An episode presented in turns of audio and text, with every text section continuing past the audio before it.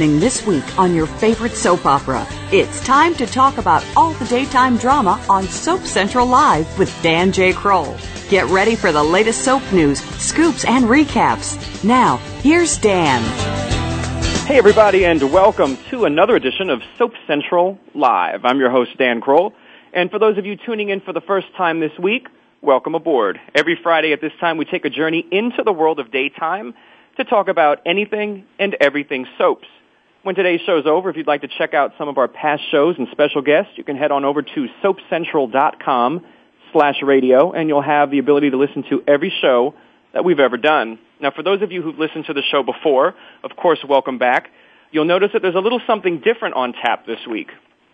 Lately, with all the talk of faltering ratings and cancellations, I thought it'd be an interesting idea to bring together some soap journalists from online and print to talk about the current state of daytime and maybe what we can all do as soap fans to help support our favorite soaps to make sure that they don't go off the air. I'm calling it a soap summit. And no, there's no mountain climbing involved. My first guest is an author, a licensed therapist, and a soap fan. So that means that nothing he sees in his office is anywhere near as wild as what he sees on television. His passion for all things soap and his work on the We Love Soaps website is what prompted me to reach out to ask Damon L. Jacobs to take part in today's Soap Summit. So, Damon, let me thank you for being a part of this panel discussion. It's an honor, Dan. Thank you so much. Thank you for including me in this. Well, you know, in doing this, I think what's important to let everyone know is we're not here to say, oh, soaps are horrible, this sucks, this is horrible, you know, change the storyline. It's really about celebrating this commonality that we have. Uh, you know, no matter what website you work on or what soap you're writing for, we love soaps, no pun intended. So I wanted to bring you on and get some of your thoughts on, you know, the state of soap operas today. All right. So let's let's start off with that. How would you assess the state of soap operas today? Well, we're narrowing this to, to daytime soap operas on network television, um, in my perspective, it's fairly bleak. Um, I'm seeing, you know, we're seeing in the ratings, we're seeing shows hit new lows at least once a month or once every few months. We're seeing the ratings go down. And on screen, I think we're also seeing um, somewhat of a lack of innovation and creativity. Um, I love the shows, and I know what the shows are capable of in telling inspirational and powerful stories about characters that are creative, that are new. And I'm not seeing that as much now, especially this summer. Do you think uh, mentioning that their ratings are at a low and uh, maybe a lack of creativity. Do you think it's a foregone conclusion to say that soaps are doomed? Absolutely not. I, I do not believe that, and and here's why. First of all, I think there's a few things soaps can still do to save themselves and maintain a vital and active force. One of them is that they need to be willing to do different stories than what they have done before and tell different kinds of stories with entailing diversity than they have before. Um, when I look at all the shows now, there's so many of the same looking people, and you kind of have your your young girls in peril getting kidnapped. You have your bad boy with a heart of gold and a shaved chest saving her, and it's pretty much all the shows are adapting a formula that's been used time and time and time again. And I think in this market, if you're going to get people, either new viewers or older viewers, I mean previous viewers to come back or new people to tune in, you got to give them something they're not getting elsewhere soaps are gifted in that because they can tell compelling stories five days a week. But in order to do that, I think we need to see some different kinds of faces. I think we need to see some different kinds of storytelling, intergenerational storytelling, mm-hmm. um, and I don't really see that being taking place now.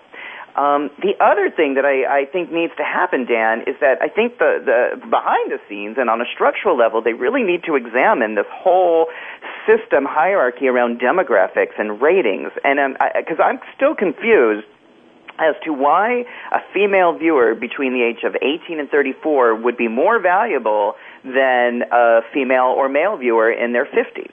I mean, most people I know in their 50s have more disposable income than people in their 20s.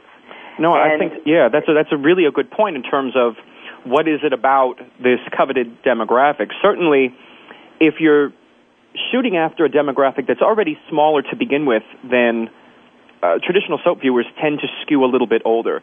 So if you're saying let's forget about the people who are over 34 and just focus on this this small group and just women, just young women, you're sort of alienating the people who really are there and have been there watching your, your soaps for 20, 30, 40, 50, 60 years. That's right. And, and by alienating that group, you've seen people tune out.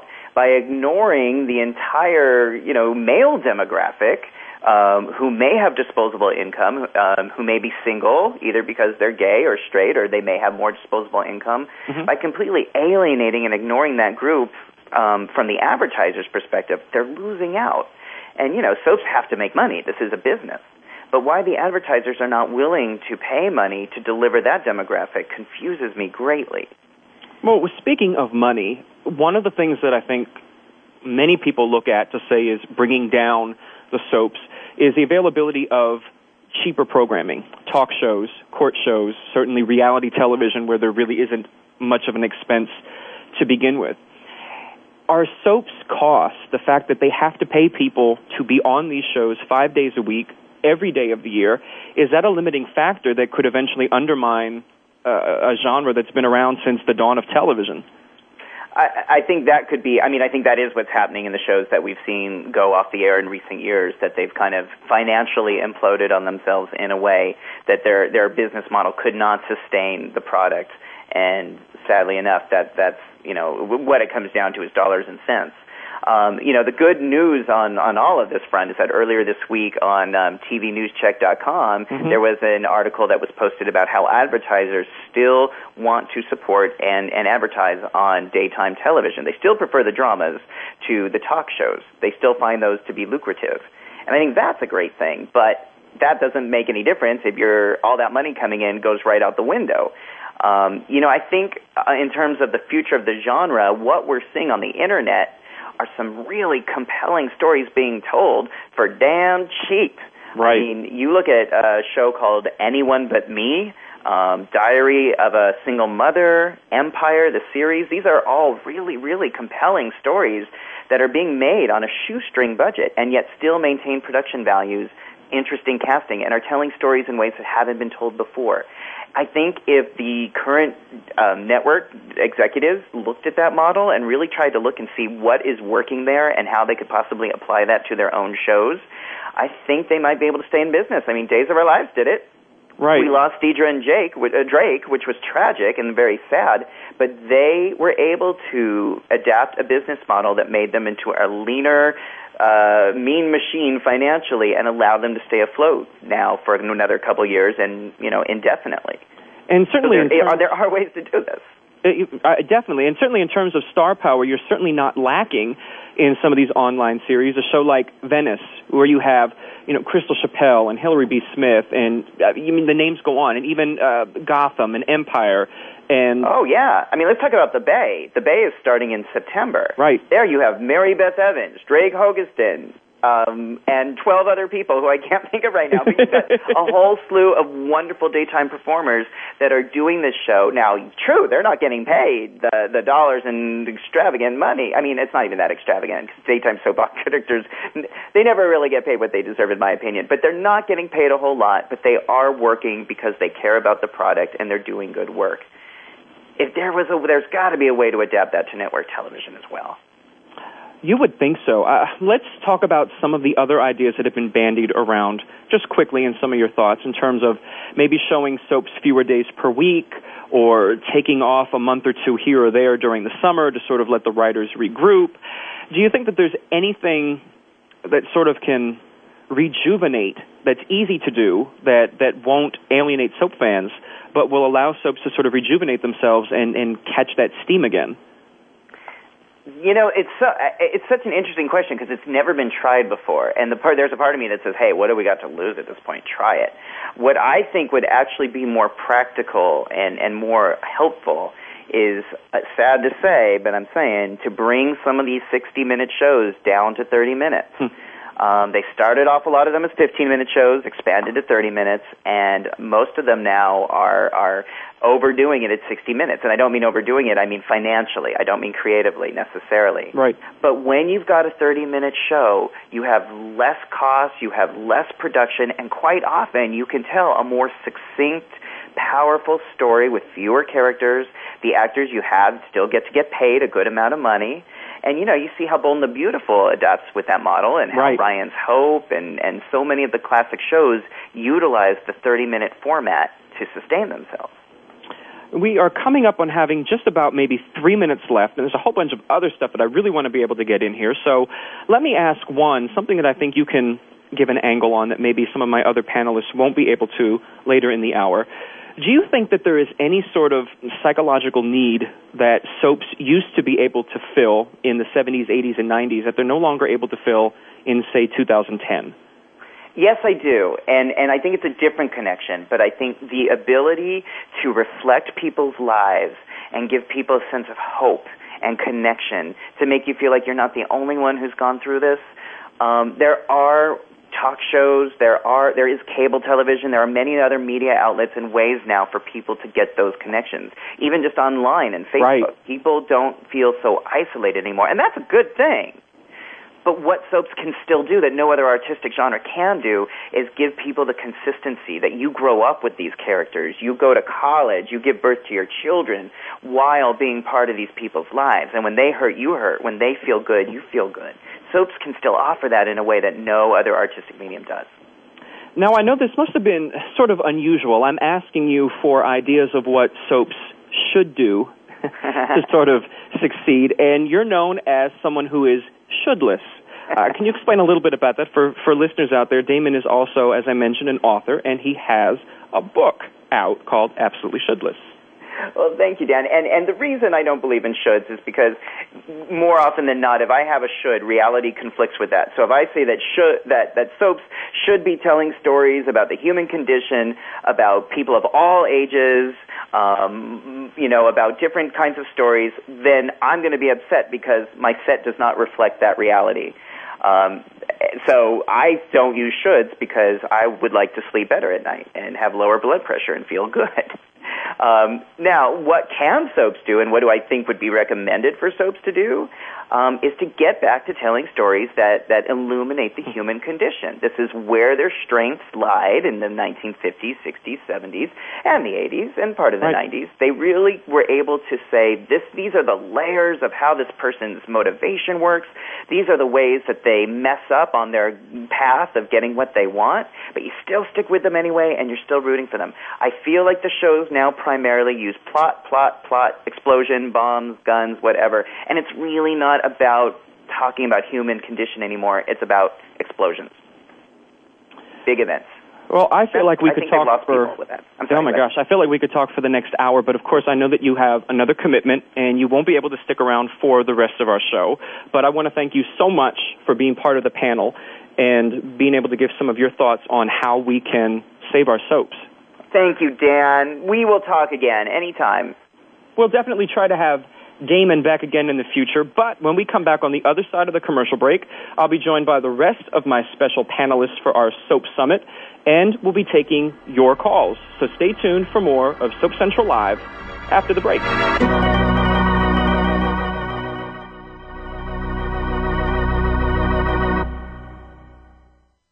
Talk, talk, talk. That's all we do is talk. If you'd like to talk, call us toll free right now at 1 866 472 5787. 1 866 472 5787. That's it. That's it. VoiceAmerica.com. Hey, soap fans, are you looking for the inside scoop on your favorite daytime drama series?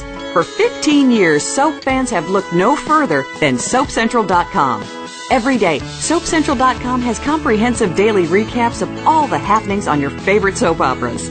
Take a sneak peek ahead with the scoop for spoilers and previews, or share your thoughts with soap fans from around the world on our bustling message boards. If you're looking for a little history or just looking to settle a bet with a friend, check out hundreds of character profiles and actor biographies. Now you'll be able to know who slept with who and who's come back from the dead the most times. Plus, exclusive interviews, red carpet coverage of the daytime Emmys, and much more. Whether you watch The Young and the Restless, General Hospital, All My Children, or any of the other soaps, SoapCentral.com will keep you tuning in tomorrow. Wielding power, shaping environments and outcomes, and making things happen are all essential characteristics of great leaders. Yet these qualities alone are not enough to ensure your success. In a complex world, how do you decide what's most important to you? In your career, your relationships, your finances, your family, in the world around you, in the whole of your life at large. Dr. Joseph Riggio, the host of Leadership Intuition, says that personal leadership, the desire to take charge of your life, is the key to creating futures that work and building a life worth living. Join Joseph as he reveals the power of uncovering and living your own personal mythology, the key to personal transformation, exquisite performance, and social influence. Learn to look inside and discover your personal mythology and unique leadership style. Go beyond conventional advice and discover your unique success blueprint on Leadership Intuitions with Dr. Joseph Riggio each Friday at 8 a.m. Pacific, 11 a.m. Eastern on the Voice America channel. Leadership Intuitions, power, achievement, relationships. Talk, talk, talk. That's all we do is talk. If you'd like to talk, call us toll free right now at 1 866 472 5787. 1 866 472 5787. That's it. That's it. VoiceAmerica.com.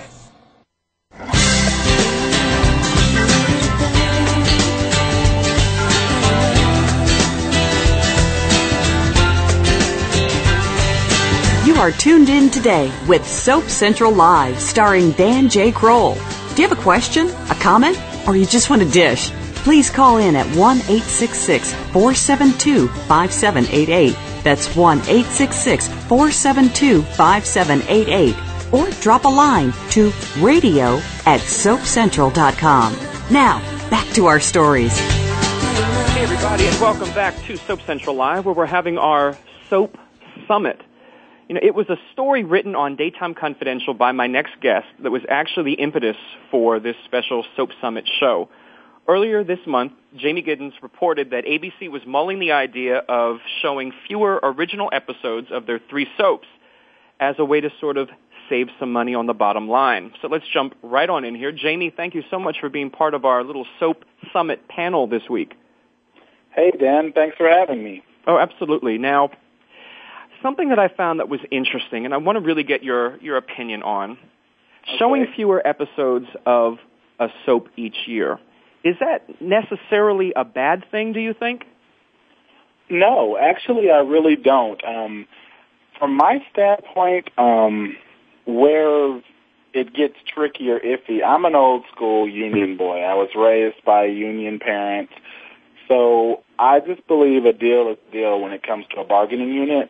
Gotcha. And for for me, if they were planning to do this at the end of the current Writers Guild of America MBA and not to, you know, kind of try to strong arm the Writers Guild into forcing them to allow this waiver, I, I really wouldn't have a problem with it because I'm I'm very much a realist when it comes to the current economic state of the soap. So yes, I I have no problem with the re-airs. It's just the way that they went about it with, you know, from what I was told with the either you guys allow this or else.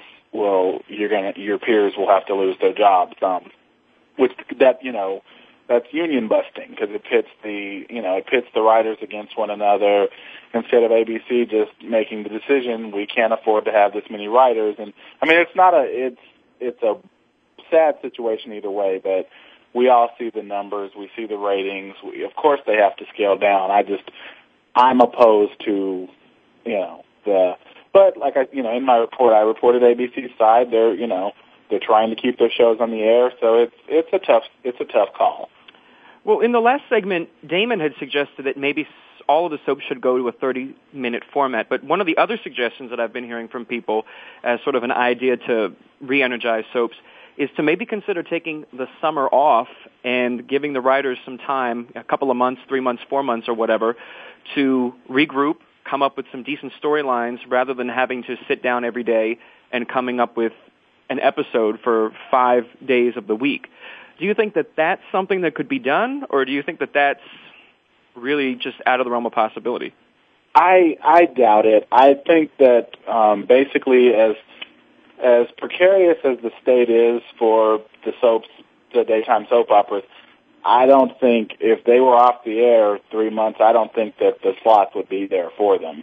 I don't think, you know, maybe had this happened 10 years ago, there would be some wiggle room, but I really believe and have heard, you know, that the networks, they're not, I, I don't want to say they're itching to cancel them all, but they're, save for ABC, I mean, I, I really believe ABC is, you know, attempting to be committed to at least two of their soaps, but I, I don't think any of them are in a situation where there's room for that kind of experimentation. I think the the thought process at the top would be just cancel them because you know, and I don't want to be Debbie Downer, but you know, I mean, I don't think that they would, you know, bring back the soaps after you know ceding that airtime to something else for three months. And also, if you look back to like Irna Phillips and at one point Irna Phillips, and of course they were, you know, they were 15 and 30 minutes, but at one point Irna Phillips and Bill Bell were writing the two of them together, all of her soaps at one point. Right. And so and they turned out engaging uh, soap operas year after year after year. I I do definitely believe that writers get burned out, but I think a part of that is that really when it comes to soap opera writing, I feel that it's something that should probably be cyclical in terms of career phases. When you have people that have been doing it consistently year in, year out on the same soaps. You cancel one soap, you go to another. I think that's part of where the problem lies in that you have someone who's written for three or four soaps and they're just regurgitating the same stories.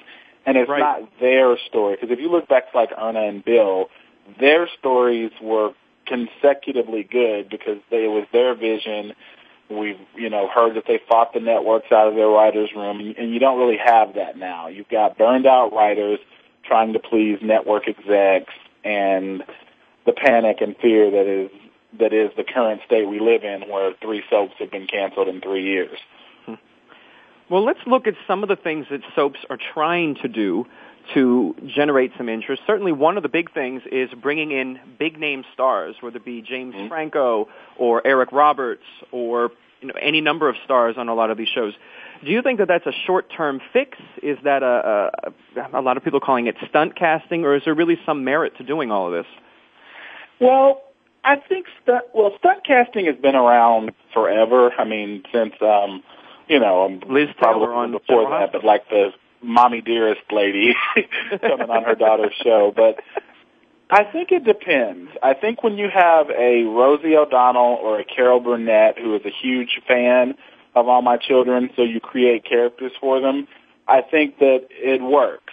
You know, Liz Taylor, you know, oh my right. gosh, you know, the greatest example. Um, James Franco, I believe that it was a smart move on GH's part. I mean, how could they not? I mean, how could they refuse him? I haven't enjoyed either one of his arcs, but I totally get the motivation. I mean, this is an A-list movie star who wants to include your show in his latest whatever he does. I'm just waiting to see if he's going to be in the next Spider-Man movie. That's all I ever knew him from. But now he's like this Andy Warhol of the 2010s. But um, yeah, I I totally understand GH doing that. It got them a ton of buzz. I didn't see it getting them much in terms of ratings, and this is all about dollars and cents. At the end of the day, I mean, right. I think Kish got One Life to Live the same amount of buzz that James Franco got GH, but it's it's you know it's ratings, and he didn't do anything for their ratings. Um, Y&R, I don't think they're stunt casting. You know, if Y&R, if if say a um, Kellen Lutz um, wanted to do a guest in on Y&R, I would encourage them for doing what they're doing. But Y&R is basically, ever since the current regime took over, they seem to have a disdain for tried and true daytime actors, um, in at least in the 40s and 50 year old roles. They, um, I, I don't understand. I think that this is just really de- a desperate. I think it's the difference between a, and a great opportunity like James Franco and then just desperately grasping at anything to get a headline. Like, and that's how it feels with Y&R. Like with, uh, I guess, Susan Olsen. But you have to think that there are going to be a lot of people who are thinking, oh my gosh, Cindy Brady, I haven't seen her on TV since she was 10. Let me tune in and see what she's going on. So I that think that's what they viewers? think happens, but looking at the ratings, it doesn't.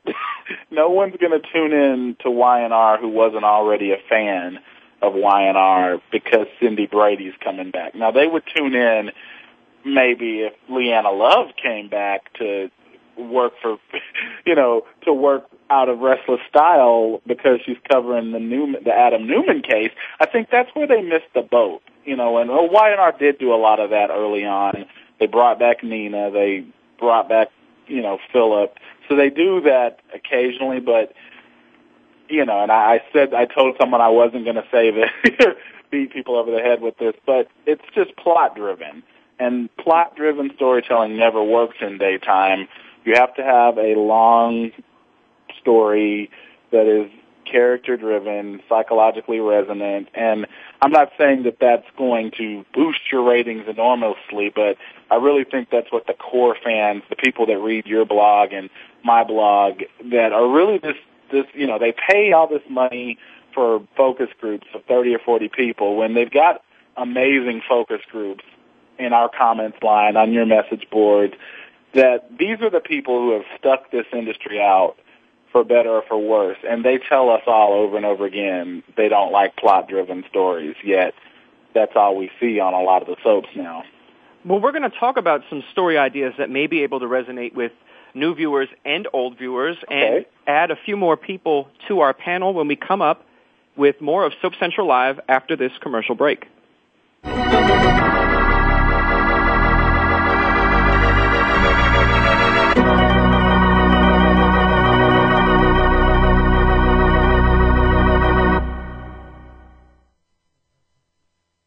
News, opinion, your voice counts. Call toll free 1 866 472 5787. 1 866 472 5787. VoiceAmerica.com. Hey, Soap fans, are you looking for the inside scoop on your favorite daytime drama series? For 15 years, soap fans have looked no further than SoapCentral.com. Every day, SoapCentral.com has comprehensive daily recaps of all the happenings on your favorite soap operas. Take a sneak peek ahead with the scoop for spoilers and previews, or share your thoughts with soap fans from around the world on our bustling message boards. If you're looking for a little history, or just looking to settle a bet with a friend, check out hundreds of character profiles and actor biographies. Now you'll be able to know who slept with who and who's come back from the dead the most times. Plus, exclusive interviews, red carpet coverage of the daytime Emmys, and much more. Whether you watch The Young and the Restless, General Hospital, All My Children, or any of the other soaps, SoapCentral.com will keep you tuning in tomorrow. Haiti has been hit hard by a deadly earthquake. Destruction is everywhere. Tens of thousands are feared dead and hundreds of thousands are homeless without food, water, and basic necessities. Save the Children is on the scene, but your support is urgently needed to help us save lives. Please give as much as you can now. Call 1-800-SAVE-THE-CHILDREN or go online at savethechildren.org. You can even donate $10 right now by texting the word SAVE from your cell phone to 20222. Please give now the Internet's number one talk station. Number one talk station. VoiceAmerica.com.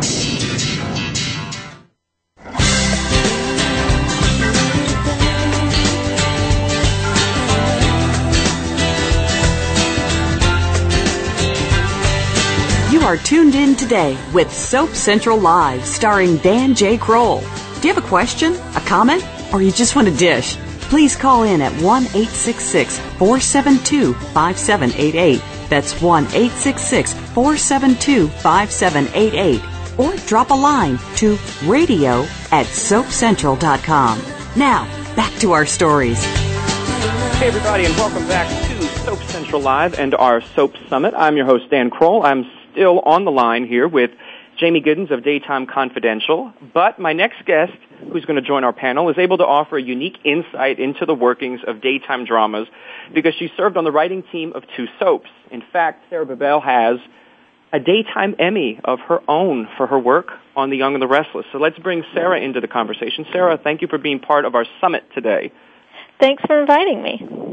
Now, we were talking on the other side of the commercial with Jamey about some of the ideas and storylines that may be able to draw some people in who've either lapsed as viewers or maybe who've never watched a soap before. And we're going to welcome Jamey back in in just a minute, but I have a question for you in terms of writing and having to come up with 250 episodes every year, do you think that the soaps sort of suffer as a result of that if they maybe if they had to put out fewer episodes that it'd be a, a tighter package? You know, I don't know about that because the fact of the matter is most of the people who are daytime writers are used to the pace. Like if you have brought in it's probably why primetime writers haven't done as well in it because they're used to taking longer. But if you, given that everyone who's working in daytime now, most of the people running the shows were writing for the shows in the 80s when they were fantastic, when they worked at a breakneck pace, when they didn't even get the holidays, you know, episodes off like they do now. So, I mean, I don't know that that would make a difference one way or the other. Do you think that with the budget cuts and now maybe threats of having to, to scrap one or two writers from each soap, do you think it's now a situation that forget about the money aspect, we just need more people to help in order to get these stories out there? I think there's that's definitely a part of it. They had bigger staffs back then, things that fans complain about. There used to be, you know, people whose job it was to keep track of continuity. That's the sort of position that's been eliminated due to budget cuts. You know, a lot of the positions that due to non-glamorous work that you don't see like someone in the office who isn't a full-fledged member of the writing staff, but maybe does research that you know into the show's history and and decimates that to the writers so they can enhance storylines of it. Those are the sort of positions that have been lost, and I think, and along with the loss of some long-term writers that have just been let go due to budget cuts, you've sort of lost the institutional memory of some of these shows. Now, we're not claiming to have all of the answers here today, but one of the questions that seems to come up and statements from fans is that if only they were telling a story that represented me. So I want to start with you, Sarah, and then we'll ask Jamey. But what do you think is an example of a story that soaps maybe aren't telling that if they did, they'd be able to lure in uh, some additional eyeballs? I honestly think it's the lack of good love stories that is hurting the genre. And I mean, love stories are something that's universal. You know, probably most of us will never be the CEO of a Fortune 100 company, but I would think most people hopefully have relationships and at one point in their lives or another fall in love, fall out of love, have those sorts of difficulties in their lives. And if you look at it, all the great stories that people remember, they were stories about people falling in love, you know, Hope and Bo, Victor and Nikki, all of this, right. you know, Greg and Jenny, and that kind of slow burn love story just doesn't seem to happen anymore. How about you, Jamey? What do you think is an example of a storyline that really needs to be told to appeal to a, a larger audience? Well, I, I totally agree with what Sarah's saying. One of my favorite uh, soap writers of all time is Thom Racina, who, you know, in my opinion, really helped create what we call the super couple. I mean, he he did it on GH with Luke and Laura, and went to Days and basically took that template and just exploded it. And um, I don't when I you know sometimes I wonder, am I just being nostalgic? Or were they really that much better? And I can just honestly say, even the couples that I like right now, like I like Billy and Victoria, or you know, my DC fans know in recent years I was a big Liason fan, but none of those stories have the epic scope of Bo and Hope or Patch and Kayla for me. And I just, I, you're right. I don't see that. We see now couples that are nice or popular, like Dante and Lulu, and then they're just shoved down your throat, and there's really no, there's no arc You know what I'm saying? There's no Right. the hero's journey that writers know about that is just essential to every writing since the Greek mythology. We don't see that. We don't see. We used to see that with Bo and Hope. You know, boy meets girl, the complications, the falling in love, the adventure, the growth. We just see people get together, they have sex, fans like them or they don't, or the network likes them, so they keep forcing them, like Ryan and Greenlee, even though no one likes them. And these are now our super couples. I don't even want to say super because they don't deserve the S. It's hmm. just like super couples that we just get stuck with, and there's no, yeah, there's no people that rush. You know, I remember people going, "Girl, I used to rush home to watch General Hospital because of Luke and Laura," and I never even watched that show until the '90s. But I knew, I mean, who didn't know about these epic stories? You know, Holden and Lily, and but now we don't, we don't see much of that. Um, I I look back at what GH and Days did with espionage in the Cold War. You know, GH had the WSB, Days had the ISA. I mean, if you Mhm. look at when I go to the movies now, that's all coming back. You know, I just saw Salt. Why don't they try that with Sam McCall? You know, they could do a story where the WSB recruits Sam McCall because of her con woman past, Right. and and she, you know, becomes daytime's answer answer to Angelina Jolie. That's what Gloria Monty did when she saved GH. I read over and over again that she took primetime and film Tenant.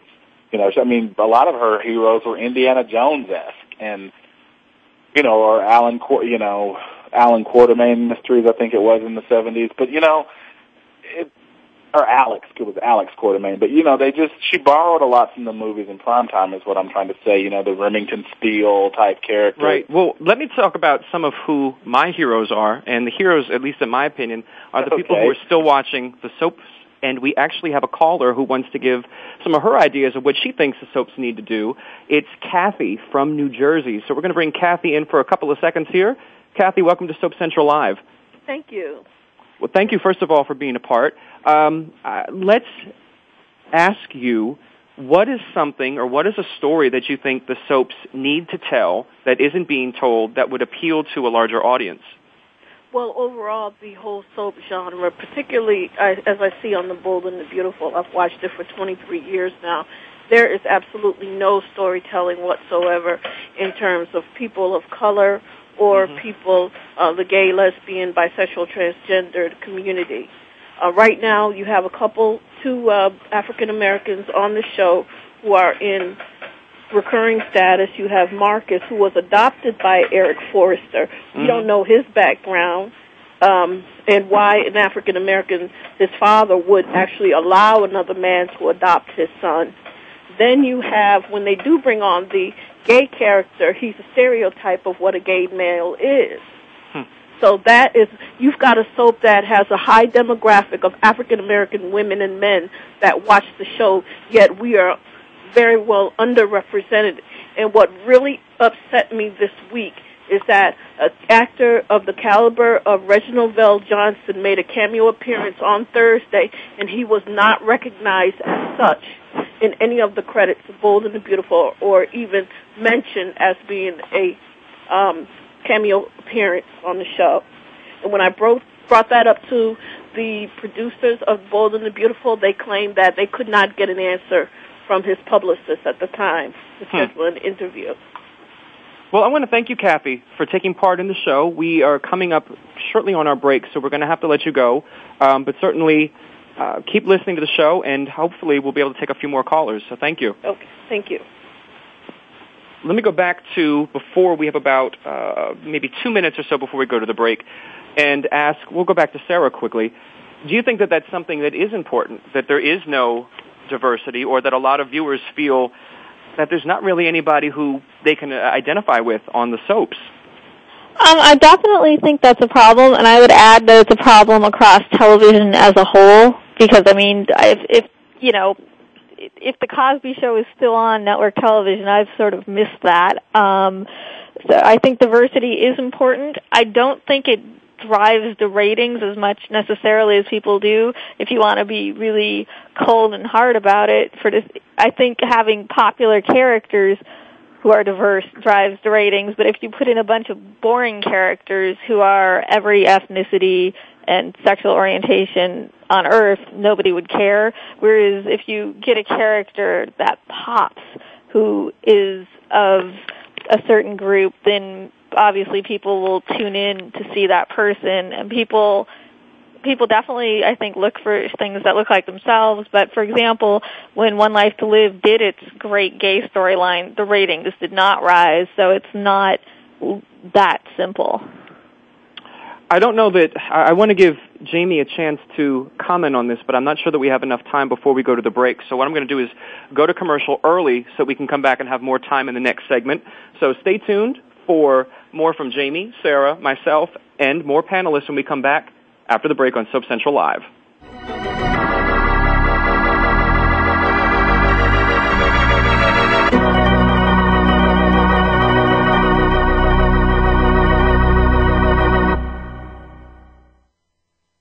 Talk, talk, talk. That's all we do is talk.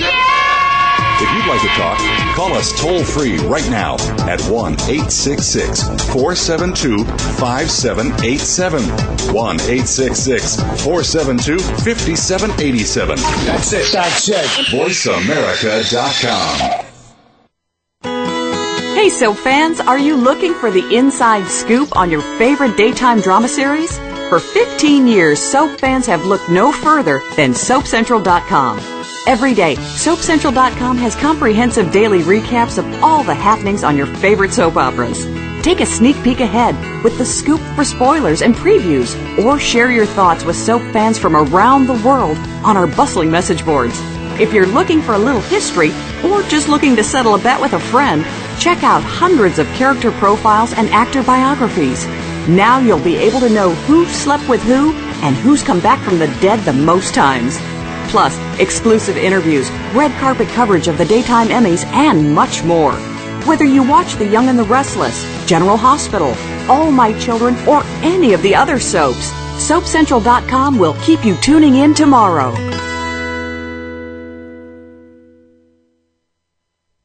Can you imagine a technology that takes human consciousness to the next level?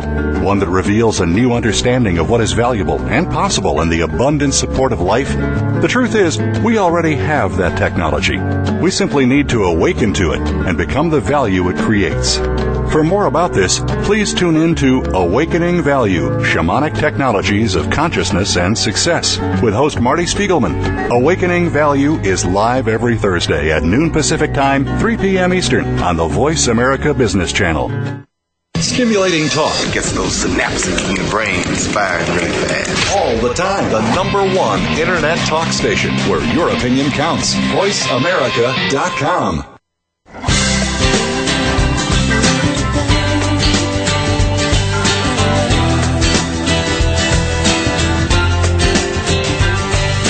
You are tuned in today with Soap Central Live, starring Dan J. Kroll.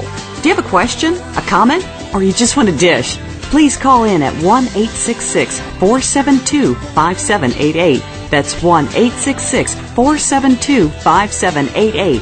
Or drop a line to radio at soapcentral.com. Now, back to our stories. Hey, everybody, and welcome back to Soap Central Live. We are in the last segment. It seems like time is just flying by. And before the break, I promised I would give Jamey a chance to talk about some storylines that maybe are sort of needing to be told on the soaps. But we have another addition to our panel, and I want to make sure that he comes aboard as well. He's a regular guest here, so he doesn't need too much of an introduction, but he's on air on soaps, and he's Michael Fairman, and he's uh, joining us. So thanks, Michael, for being a part of the panel. You're welcome. How are you? I'm great. Uh, let me give you a chance to catch up on some of the stuff that we've talking. Uh, talking. That's not even a word, but we'll I actually heard just a little bit, Good. and I agree 100% with Jamey and Sarah about great love stories, sweeping love stories that aren't quite being told, like back in the day, or that drives viewers to soaps in, in regard to that aspect of soaps. So I think that is one thing that is a problem. Sorry. I guess certainly when we have shows like The Bachelor and The Bachelorette, where people can fall in love in in the course of 13 episodes, uh, it shows that there's still an interest among viewers to see people fall in love. But it has to be. But we're fighting entrenched mentalities. I feel in the presentation. You know, it, it, in many ways, the perception of soap operas is still it's your 50s presentation of them. Um, you know, I think we're fighting. I think people, the public, needs to kind of come up to date in 2010 with what's going on in the world, which would then again maybe not make soap operas be so afraid to try, you know, progressive storylines or something that's shocking that maybe you'd see on an HBO and Showtime. Not that they'd ever go that far, but I'm just saying something that would shake up the genre Hmm. where it's must see TV. It isn't must see TV anymore. There's, there, it's very hard to make it must see everyday viewing on a soap opera. Um, and it's needed to really pump some, you know, vigor into this thing. And I think there's this mentalities at the marketing level, at the executive level, at the writing level that it's just the same, same old, same old, and they have to change with the times. And there's just the resistance to it because when they tried to do things such as, I'm just using the Kish example, you know, whether it was a, a media darling in the mainstream and every, you know, people loved it culturally, there is some saying that, you know, middle America didn't buy into it, so therefore it's gone. When I spoke to Maria Bell for an interview recently for Pride magazine that came out this summer, you know, we were talking about, I'm just bringing up the gay thing just as one type of character. She basically said, you know, we got letters from people saying we don't want to see that, not on our show. Hmm. So when you think about that, the public, you know, and with the, the the way that the soaps are teetering now on, you know, extinction with what's being said, everyone's gun shy now after after trying certain things, and then the, when the public, the the normal viewing audience rejects it, then that becomes another problem. And it's a real conundrum, is what I'm basically getting at. Um, but I think ABC Daytime is doing a great job of like the what ifs is a fantastic marketing idea. I think Right. the way they you know they they wrangle their three shows because they own them as one group is a No. testament to how they operate in a marketing atmosphere. With CBS, it's basically non-existent because they don't even own those shows outright, Y&R and B&B, and it, it's little to no promo, and nothing that's really making you to, to bring in other people. You have to bring in the, you have to keep the viewers you have, and you have to try to bring in other viewers, and it's not been working the way they've been doing it recently.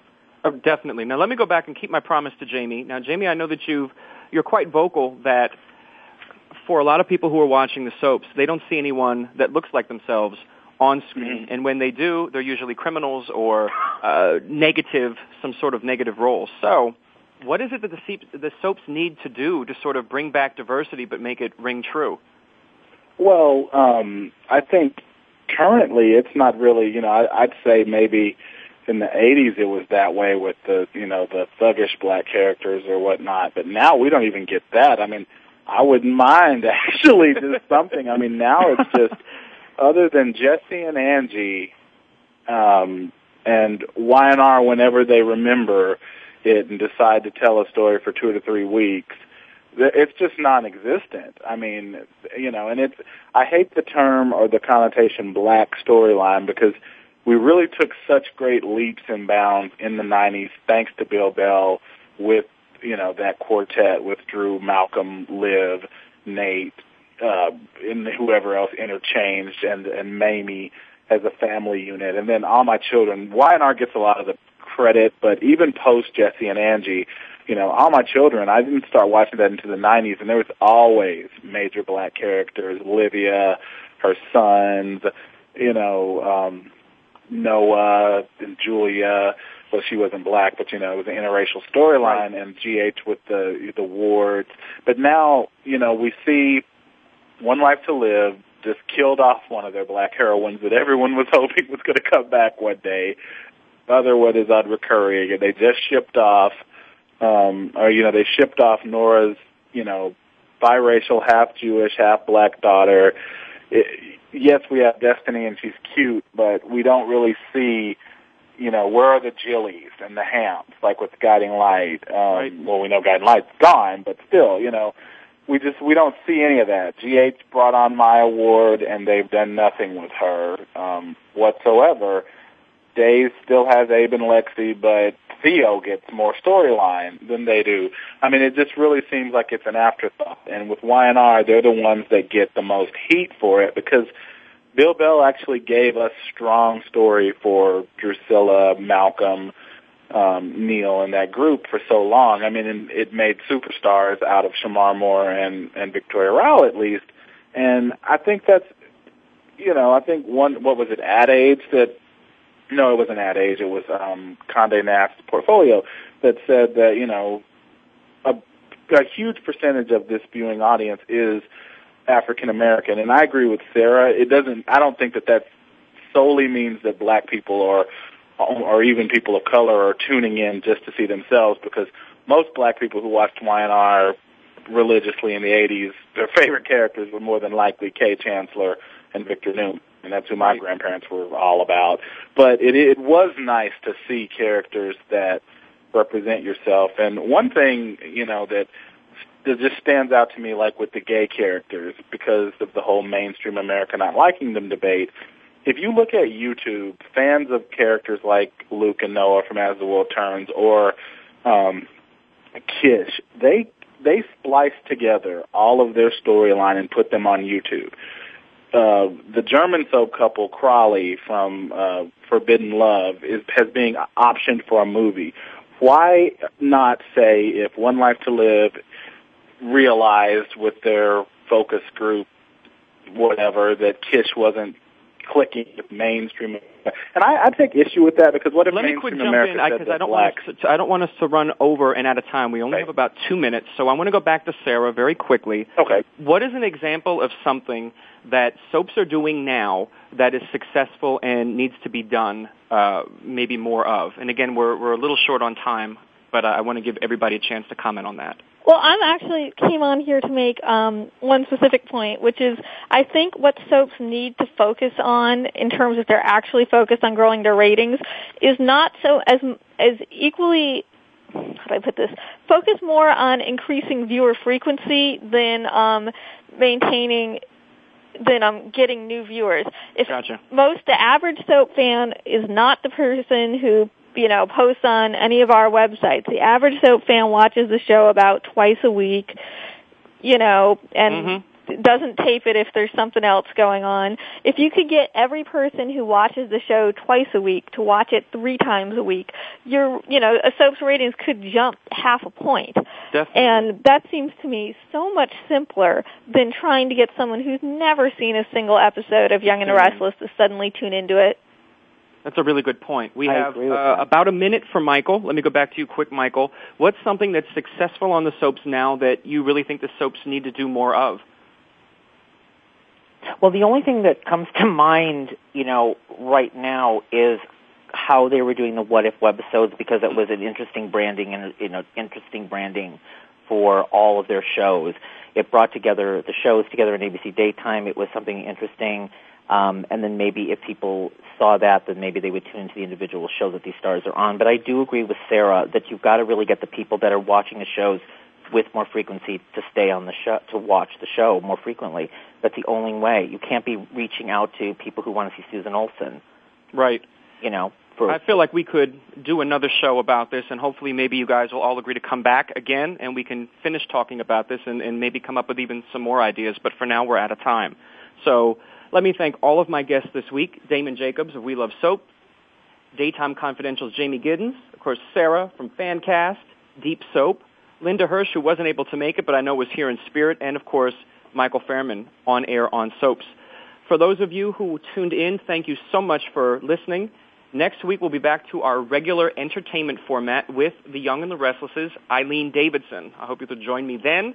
Until next time, this is Dan Kroll signing off on another edition of Soap Central Live.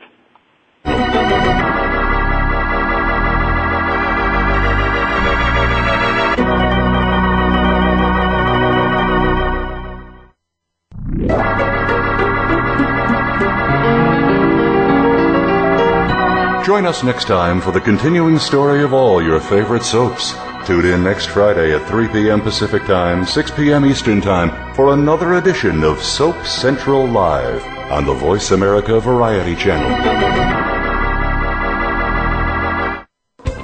Thanks again for listening to the preceding program brought to you on the Voice America Variety Channel. For more information about our network and to check out additional show hosts and topics of interest, please visit VoiceAmericaVariety.com. The Voice America Talk Radio Network is the worldwide leader in live Internet talk radio. Visit VoiceAmerica.com. The views and ideas expressed on the preceding program are strictly those of the host or guests and do not necessarily reflect the views and ideas held by the Voice America Talk Radio Network, its staff, and management.